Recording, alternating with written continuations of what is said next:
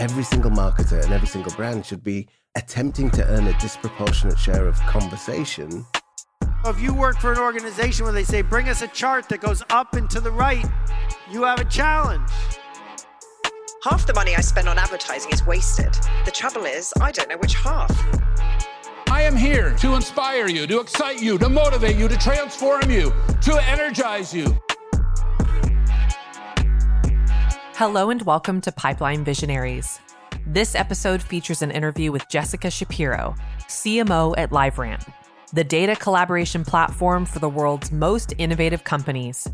In this episode, Jessica shares with us how brand and demand go hand in hand, why everything you do should be measured, and the importance of avoiding building up silos within your marketing team. Jessica also talks about how she and her team are combating stagnation through producing simple content and fostering a strong brand strategy. But before we get into it, here's a brief word from our sponsor. Today's episode is brought to you by Qualified. If you're a revenue team that runs your business on Salesforce, Qualified will accelerate your lead generation, pipeline, and ultimately revenue.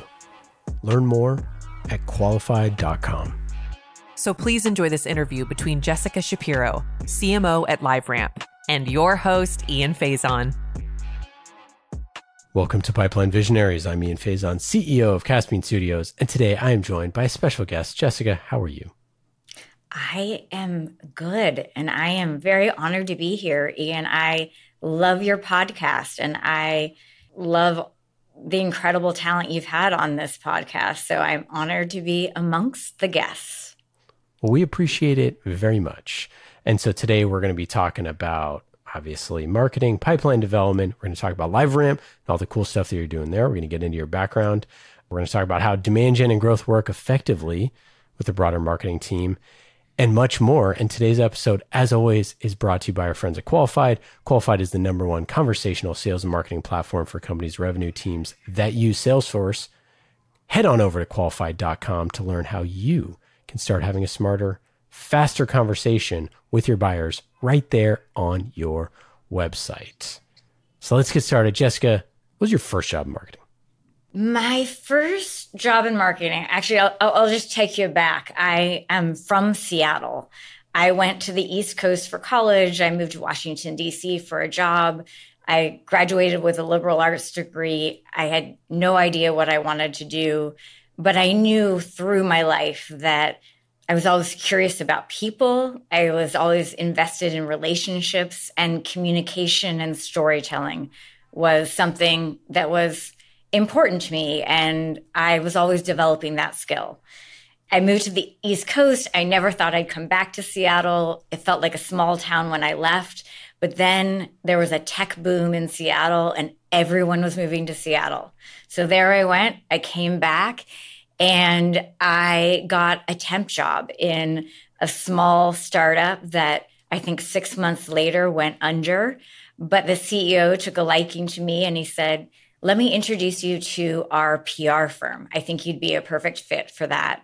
I went over to that PR firm, and that firm represented a lot of small, high tech companies who are in the process of going public. And so that lit my fire for technology, for companies in growth, for telling their stories, and then also connecting that to the financial markets. So that was how I started in marketing. And flash forward to today, tell us what it means to be CMO of LiveRamp. To be, I've been here for about a year and a half. It is a phenomenal job. It's been about a lot of transformation. When I came into LiveRamp, though the company has been very successful, marketing was not seen as a strategic function that was driving revenue. We were doing a lot of things, but we weren't we weren't correlating that to the bottom line. We weren't correlating that to impact in the industry and my job was to come in and it was really about restructuring the team, figuring out what we needed to do so that marketing had a seat at the table and that we were driving revenue. So the first thing I did was, you know, take stock of the talent, figure out who we needed to make sure was in more important seats. It coincided with some layoffs, so there was some change in in the talent, but we really worked on building that demand gen engine and getting our pipes working, getting that waterfall there so that we could really understand what was coming in at the top of the funnel and how was it moving all the way through to the handoff to sales and then to close one. Once we got that infrastructure laid, the next big challenge was what do we stand for? What is our brand? How are we differentiated? And a lot of work on figuring out how we were going to tell our story. And I believe that when you figure out what your story is and how it's differentiated and how to tell it at the different phases of the customer journey, and you can apply that to all the channels of demand gen, that's when you start humming. Let's get to our first segment the trust tree. With the knowledge you've been given, you are now on the inside of what I like to call the circle of trust. What, I thought we were in the trust tree with in the nest, are we not? Where you go and feel honest and trusted, you can share those deepest, darkest pipeline generation secrets. Yeah. Tell us a little bit about LiveRamp. What is the company and who are your customers? Yeah. So LiveRamp is a B2B enterprise SaaS company that focuses on data collaboration. And just to put that into context, companies have first party data. They value that data that customers give them. But the amount of data companies have is limited. And more data is more insight, is a better customer experience. And companies are always looking to increase their first party data in a privacy safe way. And so we bring companies together to exchange first party data so they can drive stronger business and brand value, creating that brand loyalty by more personalized experiences and obviously driving more efficient campaigns. So they're driving more to the bottom line. And if I could just give you one small example, most people, a lot of people have a pet one of our customers is Hill's Pet Nutrition. Mm-hmm. And Hills sells a lot of dog food, a lot of pet food. But they don't have a lot of information about their customers because they sell their dog food through a third party, a pet store, a grocery store, etc. So Hills needs more data to understand how to more efficiently market. They come together with an Albertsons, they, in a safe way, bring together just the necessary data so that Hills can understand what customers, their customers, are doing at Albertsons, and Albertsons can understand what Hills customers are doing in other places. They find out that Hills customers are buying at pet food companies and they're also buying at the grocery store. What does that lead to? Hills can do more marketing to customers about buying at Albertsons so that when they're getting their groceries, they can also get their pet food. That makes it more convenient for them to get what they need.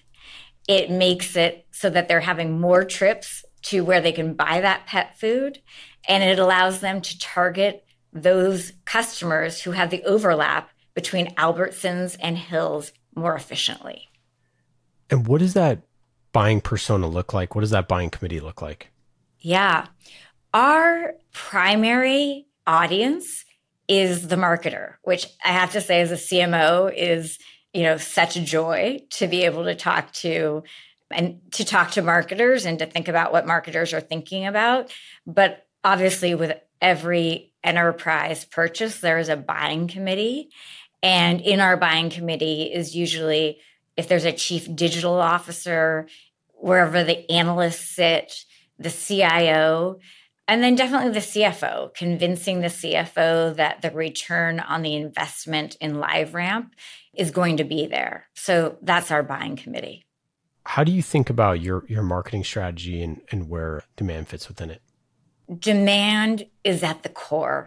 Again, I, I come back to everything we have to do is about driving revenue, and you can't do that without driving demand. It doesn't mean that having a strong brand, getting thought leadership out there isn't important, but there's an end game. And the end game is to take that thought leadership and that brand awareness to get the right people interested in LiveRamp. When I think about how we're organized and what we think about is what is that buyer journey? We know that more and more people are doing their research on their own before ever talking to a human.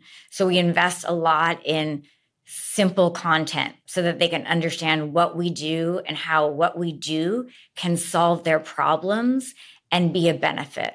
We are very outcomes focused in our messaging and we think about serving the right data at the right time in the buyer journey and then making sure the SDRs are empowered with what we're running in terms of campaigns and messaging. And then there's a strong handoff to our sales team. And then we very meticulously look at that demand waterfall and we say, what's converting the best? Or at what stage of the funnel are we getting stuck? And we need to figure out what's going on there. Sometimes there's that moment where you realize there's a really easy solve to a really big problem where you right. can unlock a lot. Those are always amazing moments. Yeah. Do you have an example of that off the top of your head? Recently, we found out that when our opportunities were coming through, there was starting to be a log jam. And rather than just we have amazing SDRs, but just letting the SDR know, making sure that our client executives knew, making sure that the RVPs knew, kind of setting an alert to the entire pursuit team so that the focus could be on that opportunity and it didn't get stuck in someone's queue. Because it takes a lot of people to understand how important that opportunity is. Obviously, we use all the criteria, the scoring, the BANT criteria, but still a CIA, a, a client executive, we call them CLs, a client leader or an RVP may have context that an SDR doesn't know or a marketing doesn't marketing person doesn't know. So we've found that we've been able to accelerate the movement of opportunity through the pipeline beyond opportunity by that alert going out to enough people to make sure eyes are on the prize. You've sort of talked about in the past this idea of, you know, brand awareness and demand gen. How do they work hand in hand? I love the term brand gen. Like, what types of brand ah. gen campaigns do you have? I think that you see a lot more brand gen type initiatives or things that people want to do that are uh-huh. more of, of a brand gen play because every brand campaign needs to have a little de- bit of demand gen in it now. And every demand gen campaign, you want to have a little bit more brand involved in it to not be so transactional. But why is it so important that, that these work hand in hand? Yeah, such a good question. Well, first, I I am a huge believer that a CMO needs to have really strong brand chops and really strong demand gen chops. And yeah. I actually came up through more of a communication brand career and made a purposeful shift over to demand so that I could be kind of equally strong on both sides. When I think about an effective campaign, every demand impression is also a brand impression. I think of them together. It that demand impression has to convey the right information at the right time of the buyer's journey. So I don't think of them as separated. Most of our companies don't have the luxury of just running a brand campaign and then running demand gen campaigns. So I think about they have to be united. I think where we are doing more pure brand is in thought leadership, in PR, speaking, but at the same time, that really bleeds into our demand because if you're compelling in that thought leadership, you're driving someone to your website, you're getting someone to look at the next piece of content. we're smart enough to know who looked at our brand content, who attended our event, who attended our webinar, and then continue to bring them through the journey. So we have two major campaigns running now one all about data collaboration, one about media networks. And we think about the intersection of both brand and demand. I am a huge proponent of integrated marketing. And to do integrated marketing well, you have to have all your channels lit up around the same idea.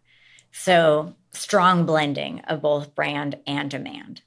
Yeah, I think it's really silly that certain brand activities get just like labeled as brand. Like it's, you know, you coming on this podcast, obviously, you know, you, you sell to marketers, we have marketers that are listening. If there's a CPG marketer that's trying to think about, you know, data collaboration and, and how to access data from anywhere so it can be used everywhere, they should go to liveramp.com and check it out, right? Like that's at the end of the day, like how is that anything but a something that that in, increases demand. It's not like you just have like a positive brand interaction like, you know, you send someone, you know, lollipop and they're like, "Oh, this is tasty. This brand is slightly more favorable to me." Like it's just that's not really how it works in in B2B, although, you know, I'm accepting lollipop donations if anyone's listening. But like, you know what I mean? Like it's just silly that this new role of sort of like VP of brand content and comms, which is I think coming a lot more popular, is they are directly tied to pipeline, whether or not they like carry the number or not, but they are like all of their activities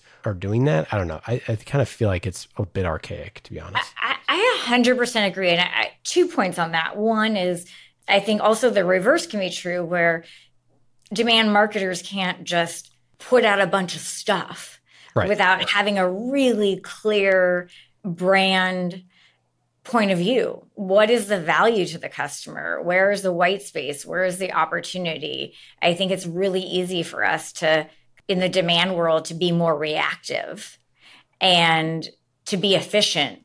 You need to be thinking about how are you going to tell a story to bring someone down the funnel.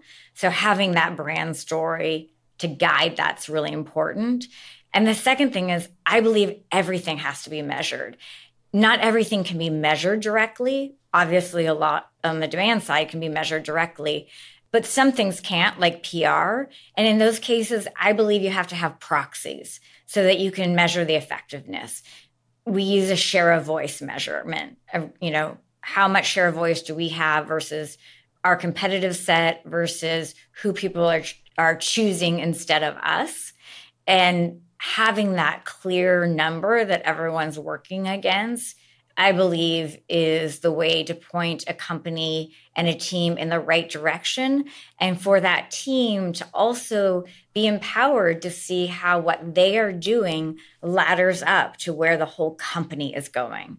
And when a marketer knows their impact on the entire company, I find my teams are more inspired. Yeah, I I heard from the great Scott Holden very early on in this podcast, and he's like, brand is about getting your message to as many people as you can. And like that inherently drives demand, right? When they hear yeah. your message, which your message is why they can improve themselves, save money, save time, save energy, make more money, whatever that message is, it's a brand gen thing, right? It's like that's yep. what's going to drive someone to to go fill out a lead form. Any other thoughts on brand, on demand, on structure or marketing strategy? A couple things. One is coming back to this idea of integrated marketing. I really believe that breaking down silos is is critical. So within my team, I have, you know, a corporate marketing team that's thinking about PR, thought leadership, analyst relations, internal comms, content development. I have a growth team that's thinking about integrated campaigns, their paid media owned, earned, event demand gen. I have marketing ops that really bridges things, but those teams have to work together. So, you know, one specific example when we run an event and an event, our customer event is our largest pipeline driver. It's has huge satisfaction. It's been wonderful to see post COVID that people come back and how much value you can drive in an event. But it really requires our growth team to be thinking about, you know, the numbers like how many people can we accommodate and what's it going to look like? And how are we going to deliver the most value with the space that we have? But then they have to partner so closely with our content team to say who are the speakers we need to get on stage? What is the content that we get on stage? And so i believe one of my philosophies is that making sure you don't build up silos within your own marketing team leads to the best marketing. The interdependencies are key. I think, second, when I had my first marketing leadership role, when I was running the whole marketing team, my president said to me, when you walk into the boardroom, you are head of marketing and you are an executive of this company. You wear two different hats. And that was a big aha for me and realizing that my job is leading and empowering my marketing team. But a big part of my job is being super close to our head of sales, our head of product, our our you know the other leaders in the company so that we are in lockstep particularly with a sales organization and so as as i'm asking my team to break down silos I'm working to break down those silos at that leadership level. And I think we've been able to move more quickly because there is a strong camaraderie and there's a strong understanding that we have the same goals. And when you come back to demand gen and about data and the power of data, the way those relationships have become strong is not just the human nature of building a relationship, but also being able to prove it with the data. Let me show you what we're delivering for that is helping your team. That's what builds strong relationships. So those are some of the lessons that I've learned in managing teams that are, are coming to play here at LiveRamp. All right, let's get to our next segment, the playbook. This is what's great about sports. This is what the greatest thing about sports is. You play to win the game. Hello? You play to win the game. This is where you open up that playbook and talk about the tactics that help you win. What are your three channels or tactics that are your most uncuttable budget items? I've thought about this a lot because I've listened to your podcast. And I started with a differentiated brand and understanding that buyer's journey. It's it's not a channel or a tactic, but it is everything. If you do not get the whole company singing off the same page, it's very hard to make a difference.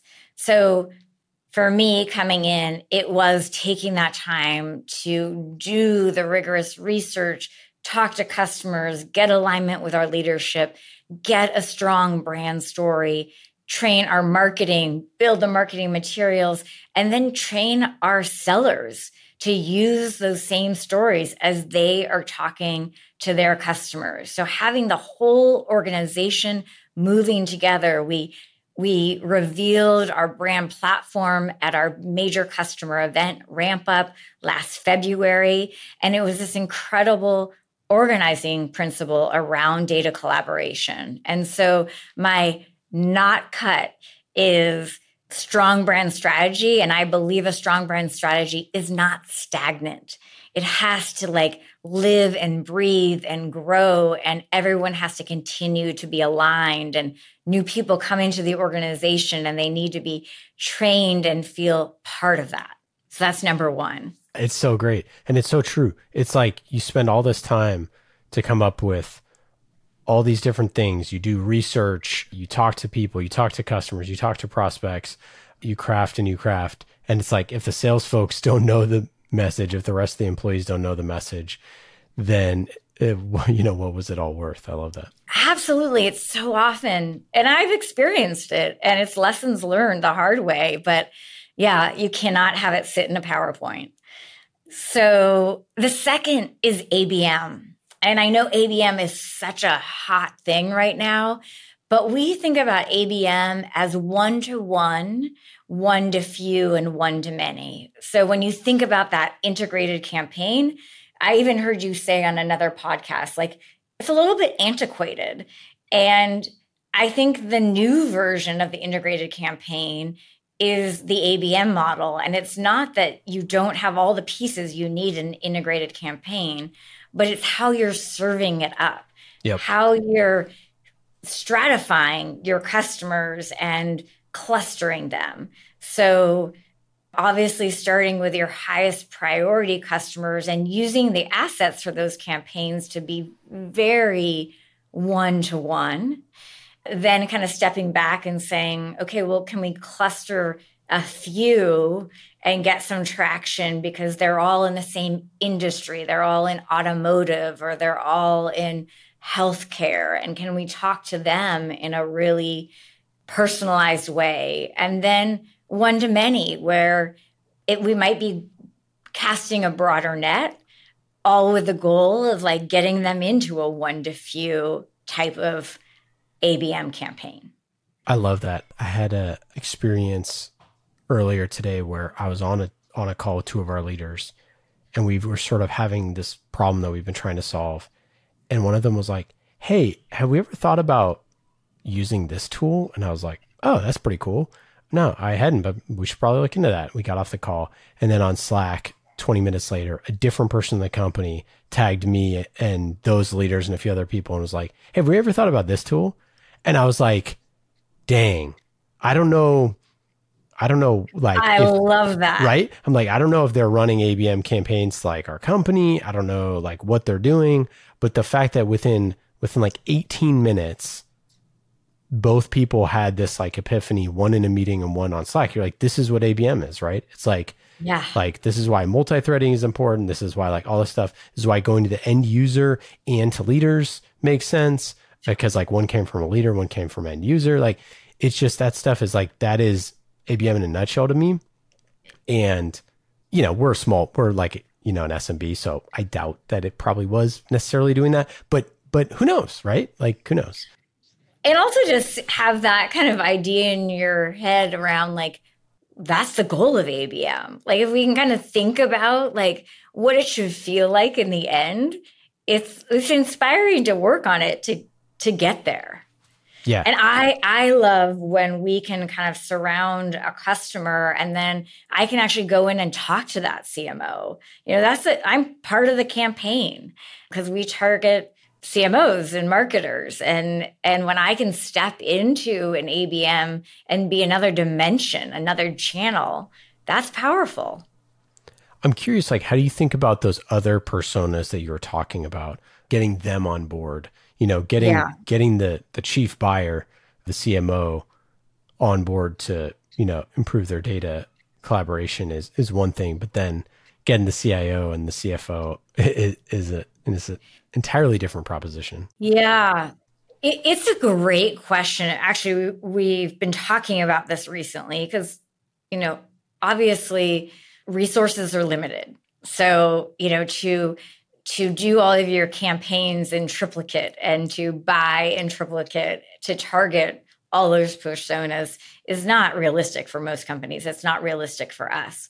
So the way we have approached it is to squarely go after the CMO, but to create content to help that CMO talk to the CDO or the CIO or the CFO.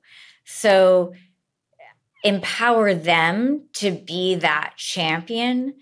And then once we move it into, we're really talking, we're, we're really getting into deep into the selling cycle. That's when we can bring some SMEs from our company in to engage with those personas. But for the top to mid funnel, it's it's been about choices and it's been about let's go after that CMO, but let's think more broadly. What does that CMO need to accomplish? They don't just need to accomplish driving more revenue with the media budget they have or increasing their first party data so they can deliver more personalized experiences. They also need to be able to talk to their peers about why this is so important for the business. I love that because, you know, so often sort of like sales enablement get, gets like chucked in in one sort of bucket. Like who owns that? Is it is it, you know, marketing, what part of marketing, et cetera, et cetera. And I think that's such a great point that like, especially in today's, you know, buying climate where convincing that CIO and that CFO are way harder than they were two years ago, especially in tech. That having those resources for them to say, like, hey, I know this is going to be pushing a massive rock uphill for y'all. That's probably going to take six months, but here's the resources that you have when you go meet yes. with the CIO and the CFO and everything. I love that. That's great. Yeah. And it engenders an attachment with that CMO. Like, we're in this with you. We realize what you're about to go do. We're going to go do this with you. We're here to support you. Okay. And what's your third uncuttable? Customer testimonials. So often it's just marketing speak. And we have found that having our customers tell our story, having our customers talk about how their business is transformed because they worked with LiveRamp is the best marketing we could ever do. And one thing, we have this customer conference and we spent a lot more time. You know, our customers are on stage talking, but how do we capture that in video and get that on social and get that in webinars and get our customers to feel like we're actually building their career and their profile because we want them to be in our webinars, but they're telling our story. So I think it's about really understanding the power that our customers have and and other companies really want to hear the real scoop from companies that look like them. I wish I could show you our our Q3 marketing plan because I would show you that two of the points you just listed are literally on there, which is the the the first one is like you know how we're how we're doing ABM and how we're thinking about like sales enablement as part of that, and then customer stories. But like that that's the sort of stuff that I think like there's so many ways that you can do it now, and you need to be thinking of all the different ways that you're doing it, not just the premium video on your website, but all those other ways. I I absolutely agree. It can actually be a light lift for the customer because you get the right material and then you just slice it a ton of different ways. And making that just such a valuable asset go far is is important. And that's worked well for us. Okay any other thoughts on uncuttable budget items or maybe something that's your most cuttable budget item something that, that you're not going to be investing in you know i actually just had this conversation with my team I really fundamentally believe in the power of analyst relations. And I think if you can get into a Gartner Magic Quadrant or a Forrester Wave, like there's so much power in that. We have not historically invested a lot in analyst relations. We have subscriptions, but we have not been working on establishing the category. And I came in and I said, we are going to do this. But the reality is, I don't have the budget right now to hire the senior person to make that happen. Totally. So I have made a conscious decision that for the next six months, we're not going to do analyst relations. I want to do it. I see the value. But I think as marketers, as leaders, we have to do that thinking to say, where am I just dabbling and where can I really make an impact? And even some of those things, like are important things. Analyst relations is really important, but I just can't do what I need to do to get a magic quadrant. So I'm going to let that go so we can generate more revenue and I can have a bigger, better business case when we come into the next fiscal year to make the case to hire that person to go after analyst relations. How do you view your website? How do we view our website? We are overhauling our website right now. And that is because our website needs to be our front door, high conversion. These hand raisers, they got to move fast. When they come to our website, they got to find what they need to find quickly. They need to get to a person quickly. So we are big believers in Drift. Drift has been a great tool for us. And we we did our brand overhaul to make things more simplistic, to talk in more plain language, to help people find what they need to find faster in terms of words, but we haven't yet gotten that onto our website. So we're getting close to launching that. And we will, like crazy, be A B testing, analyzing it. I think that our website is so critical since you know the latest data 86% of people do their research before ever talking to a human Yep. so our website needs to like function as our sales force without a person living on it and so our, our website is key and that's a big investment area All right, let's get to our next segment, the dust up. Uh-oh. Here comes trouble. You may have heard that there was a dust up involving yours truly. And now we've got a wild scrum with fights breaking out all over the place. And it is getting really ugly as we've got punches and kicks. where we talk about healthy tension, whether that's with your board, your sales teams, your competitors, or anyone else. Jessica, have you had a memorable dust up in your career? Yeah, I, I think that a dust up I've had a couple of times as a dust up most CMOs have had at some point, which is show me the money or show me the results. Why do you need to spend so much and what is it getting me? I think we have better tools now to make those arguments, but even five years ago, it was harder. So I remember when I was at SAP Concur and we were we were transitioning from we had been bought concur had been bought by sap we were transitioning in. I had to make the case for our budget. And it was very hard to through our attribution models eh, to to prove the case for the need for marketing. And there we were developing campaigns and i decided that we were going to go completely dark on our marketing. I think it was a four month period.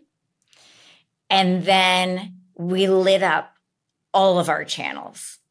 And I do believe that the most effective marketing is when you have layered your message in every possible channel what people are speaking about, what's on your website, what your demand gen is, what your PR is. So we went from zero to lighting it all up and then measuring that both in terms of pipeline and brand awareness. And the results were so powerful that I was able to secure my budget. I love it. That's awesome. Okay, let's get to our final segment quick hits. These are quick questions and quick answers, just like how qualified.com helps companies generate pipeline quickly. Tap in your greatest asset, your website, to identify your most valuable visitors and instantly start sales conversations. Quick and easy, just like these questions. Go to qualified.com to learn more. Jessica, quick hits. Are you ready? Yes. Number one, what's a hidden talent or skill that's not on your resume? I can stand on my head for a really long time. I wish I could say I could stand on my arms. That is just not happening, but I can stand on my head for a really long time. Do you have a favorite non marketing hobby that indirectly makes you a better marketer? I really love to read fiction. I love historical fiction. I just finished reading Hello Beautiful by Ann Napolitano. And I think that letting your brain wander and and be a bit free from business books and what you have to do in your day is a generator of ideas. And for me as i kind of started by saying like how did i get into marketing? I have this curiosity and that's what led me down that path. And it's so easy once you're in an organization and you have a big job and you have a family to have your curiosity go to the fall to the wayside. And i think reading helps me kind of tap back into that curiosity which leads to good marketing If you weren't in marketing, what do you think you'd be doing? if i weren't in marketing i would own a local luxury women's consignment shop Ooh, fun. I I really believe that beautiful things have multiple lives And I love when I see someone love something and pass it on so it can have another life. I think there's a huge environmental story there. I think that there's a just extending the life of a beautiful thing is wonderful. But more than that, we have a shop in Seattle that I love. And when I go in, I feel a community. There's I always run into someone I know. The the people who run it just know everyone. They're introducing me to someone else. I meet another marketer. I meet another something. I've found resources for lots of things by just being there. And so I think my love of relationships, my love of fashion, my curiosity, I think I would love to own a shop like that. That's so fun. Final question here. What piece of advice would you give to a first time CMO who's trying to figure out their marketing strategy? First time CMO, build a good network around you that doesn't just include people in your company, but people outside where you can ask the dumb questions. You can feel like you're not alone because you're not alone. Understand the data. The data is power invest the time in understanding your waterfall. Be the boss at the table when it comes to knowing how your marketing organization works and empower your team. If you're a first time CMO, you're find those find those stars and leverage them and make them bigger stars. I think cultivating talent is a huge role of a CMO and if I were a new CMO and I, you know, started this a year and a half ago, it's finding those tremendous people who who make everyone better. Jessica, it's been absolutely awesome having you on the show. For our listeners, go to liveramp.com, check them out. Obviously, if you're in marketing, you should definitely go check them out. Liveramp.com. Jessica, any final thoughts? Anything to plug? Ian, I just say it's been such a pleasure speaking with you. And I, I love the podcast. I feel like I'm always learning and I look forward to connecting in the future. Thanks for having me. Awesome. Well, thank you so much. I really appreciate it. And we appreciate you spending time with us. Thanks again to our friends at qualified.com, conversational sales and marketing platform that transforms the way B2B companies sell. Go to qualified.com to learn more.